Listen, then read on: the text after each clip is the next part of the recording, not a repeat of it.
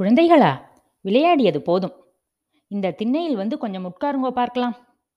அப்பா ரொம்ப களைச்சு போயிருக்கேள் எல்லாரும் இல்லையா? ம். சரி நான் இப்போ ஒரு கதை சொல்லட்டுமா? குட்டியானை கதை சொல்லட்டுமா? அன்று குட்டியானை கணேசனுக்கு பிறந்தனான்.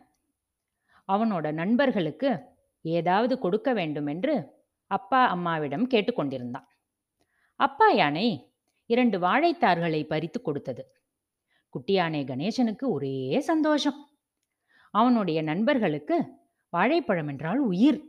அதனால் இரண்டு வாழைத்தார்களையும் தன் குட்டி தும்பிக்கைகளில் கஷ்டப்பட்டு தூக்கி கொண்டு சென்றது.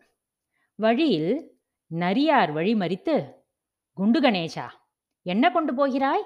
என்று கேட்டது.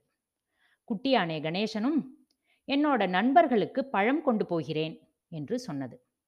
அப்படியா? ரொம்ப சந்தோஷம். எனக்கும் இரண்டு சீப்பு பழம் கொடு கொடு என்றது. "ம், அதெல்லாம் முடியாது. என்னோட நண்பர்களுக்கு மட்டும்தான் கொடுப்பேன் என்று சொன்னது. நான் உன்னை விட மூணு கிளாஸ் அதிகமா படிக்கிறேன். எனக்கே கொடுக்க மாட்டேங்கிறியா? என்று மிரட்டியது. குட்டி கணேசன் பயந்து கொண்டு சரி சரி இந்தா இரண்டு சீப்பு வாழைப்பழம் மட்டும்தான் என்று சொல்லி நரியாரிடம் கொடுத்துவிட்டு வேகமாக நடந்தது. கொஞ்ச தூரம் சென்றதும் வழியில் குரங்கு குச்சலா வந்து கொண்டிருந்தாள். அவள் குட்டி கணேசன் வகுப்பில்தான் படிக்கிறாள்.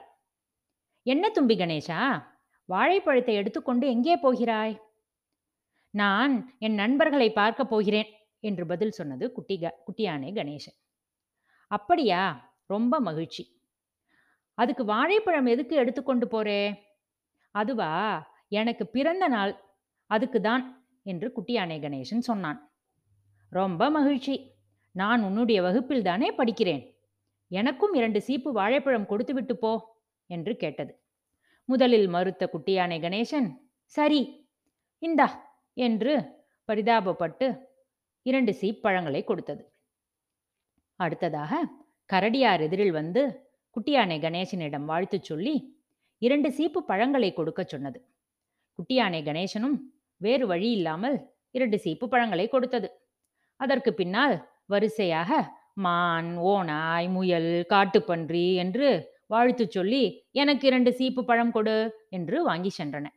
இப்படி எல்லோருக்கும் கொடுத்து கொடுத்து கொண்டு போன இரண்டு வாழைப்பழத்தார்களும் தீர்ந்து போய்விட்டன. குட்டி கணேசனுக்கு அழுகை தாங்க முடியவில்லை. ஓவென அழுது கொண்டே தன் நண்பர்களை பார்க்காமல் மறுபடியும் வீட்டுக்கு ஓடி வந்து விட்டது.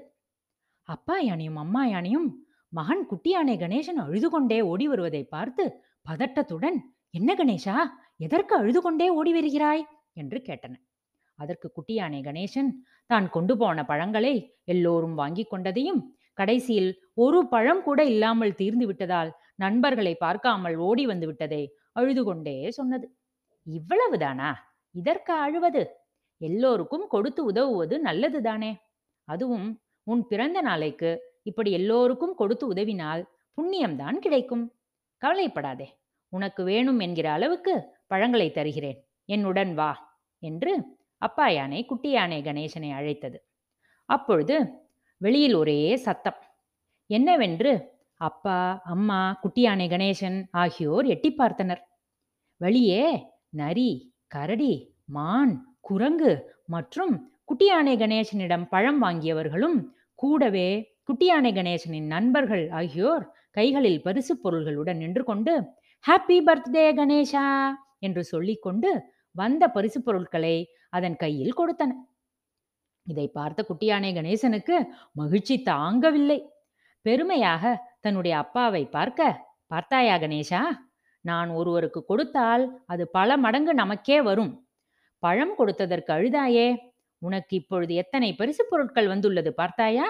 நம் வீட்டில் உள்ள எல்லா பழங்களையும் கொண்டு போய் அவர்களுக்கு கொடு என்று அன்புடன் சொல்ல குட்டி யானை கணேசன் அனைவரையும் இருக்கச் சொல்லி ஓடி ஓடி பழங்களை கொடுத்து மகிழ்ந்தது.